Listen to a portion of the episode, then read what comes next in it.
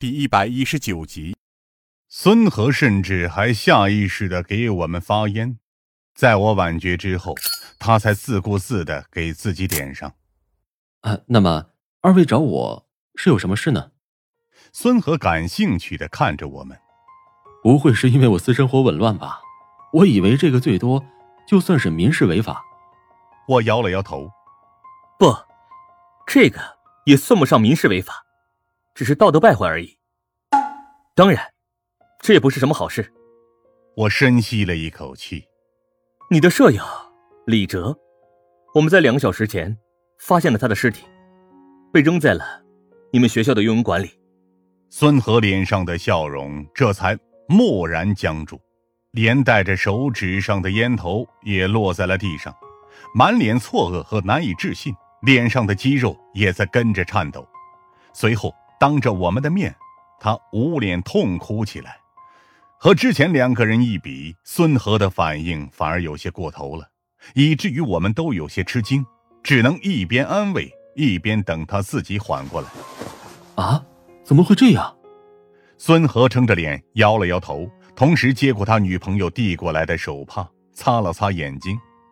哎，这世道太不公道了，好人不偿命，坏人却能一直逍遥法外。我皱了皱眉，你说的坏人是谁？孙和直接抬头，还能有谁？我宁愿死的是杨宇那种混蛋。唉，李哲一直以来都不和任何人产生争执，脾气也好，这样的人怎么就这么去了？孙和接着深呼吸了几下，唉，他是怎么死的？是是谁干的？警察同志，请你们一定要为他主持公道啊！我示意孙和冷静一下，不要激动。他是被毒杀的，至于凶手，我们目前还在寻找。来这里，只是问你一些事情而已。顺便，我好奇的问道：“你和杨宇的关系很差吗？”孙和靠在凉亭的座椅上，烦躁的看着旁边，说不上好而已。我看不惯他一直以来那副高高在上的样子，好像自己作为优等生天生就了不起一样。还经常对我的事情指手画脚，我点了点头。这两种性格的人，确实很难兼容，而宿舍矛盾一般处理的不好的话，确实容易引发这样的凶案。但显然，他们之间，并没有水火不容的那种程度。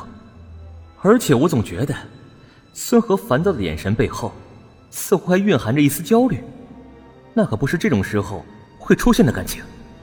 他在害怕。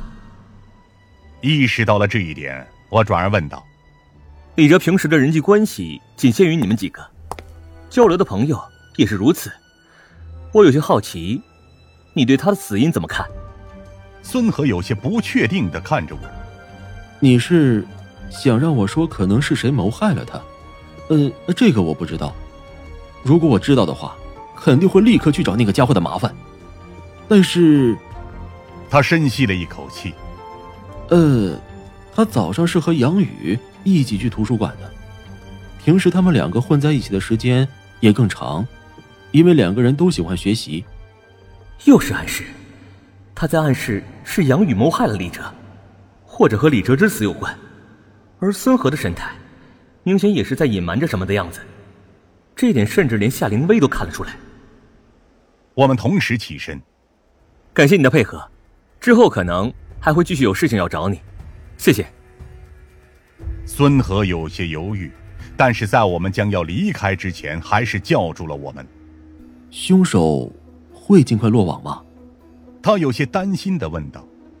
还是说，现在连你们也没有把握尽快破案？任何事情都需要时间。我沉声回答。何况是侦破一桩杀人案件？是吗？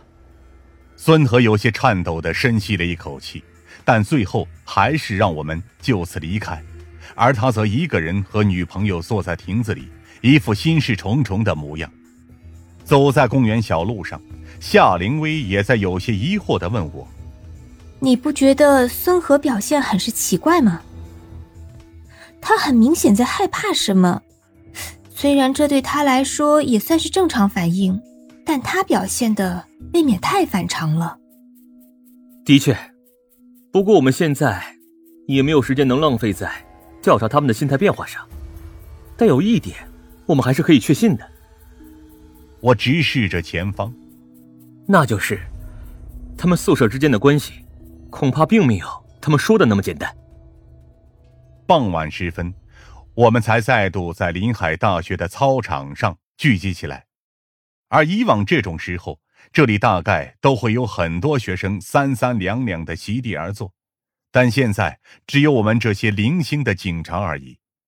其他学生基本上都因为学校的临时会议而被要求下课后尽快吃完晚饭返回宿舍，而且现在大学门卫的数量也进行了加倍，防止学生私自离开学校。